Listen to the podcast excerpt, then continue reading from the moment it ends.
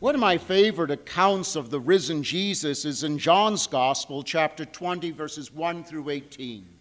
Mary Magdalene came to the tomb very early in the morning while the Gospel says it was still dark.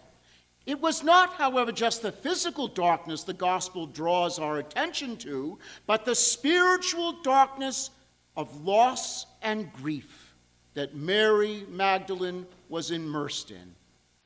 Finding that the stone that had sealed the tomb had been removed, she ran to the apostles Peter and John, who in turn ran to the tomb to check things out for themselves. They found that the burial cloths had been cast aside.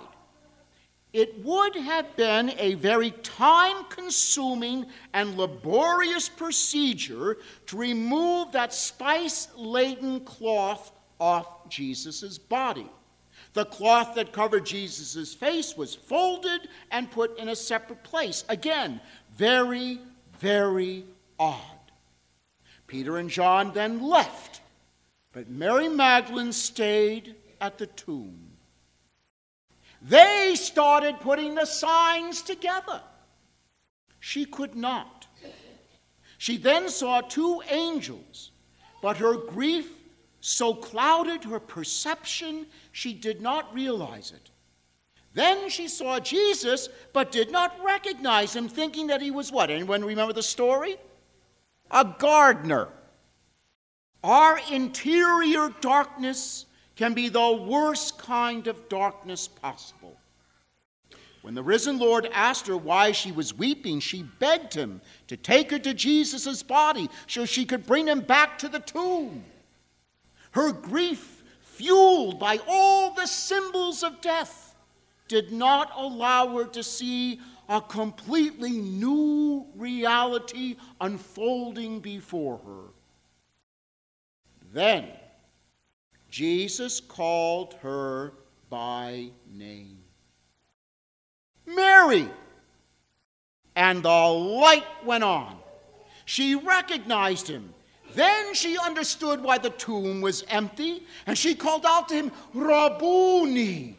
In Aramaic, it means my teacher. It's the possessive case, and it is also a title of deep affection. The text suggests then that Mary Magdalene did something she was always used to doing. She went to go and embrace Jesus, to give him a hug. But he stopped her. And he said, Do not cling to me, for I have not yet ascended to my Father.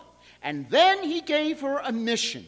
But go to my brethren and say to them, I am ascending to my Father and your Father, and to my God and your God.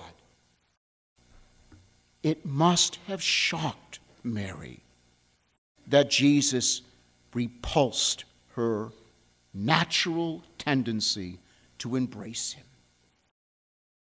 So, what was Jesus trying to tell her? What is Jesus trying to tell us? There is to be an entirely new way to experience Him. That ease of being with Him, touching Him, having a meal with Him, laughing with Him, sharing stories by a fire, discussing things with Him, which Mary and all the others were so accustomed to, was to be transformed to give way to another kind of closeness. The kind, I think, that only lovers who must be separated for long periods of time understand. Jesus will not be physically present, but by ascending into heaven, by returning to where he came from, he shall do something remarkable. He shall bring our human nature to its true home Jesus' ascension into heaven means he is returning to heaven not as a spirit, not as a ghost, but as one of us. To the intimacy he has always shared with his Father, now as one of us. He shall, if you wish, enter an entirely new mode of being that allows him to be anywhere everywhere any number of places simultaneously, to anyone at any time, under any circumstance. Physical contact with Jesus was now to be replaced with an entirely different kind of contact.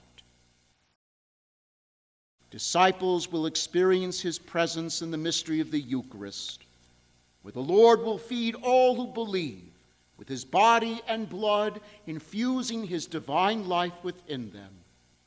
Disciples will experience the sound of his voice in the proclamation of the gospel that the church is called to faithfully echo until he returns in glory.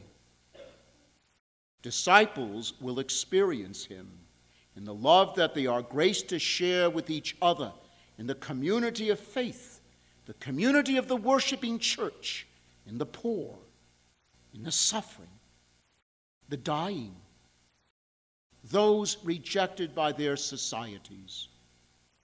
The grace of faith now replaces sight and touch until the Lord comes. The ascension of Jesus into heaven does not mean that the Lord has stopped loving us or ceases to be present to us. On the contrary, his love and his presence only deepens. The ascension of Jesus to his true home in his human nature. Remember, our human nature is the assurance that he is always close to us that there is never a moment in our lives when He is distant or remote from us, and that our true home can never be found anywhere in this world, but only in heaven, where He is now, and from where He will come at the appointed time, at the end of the ages.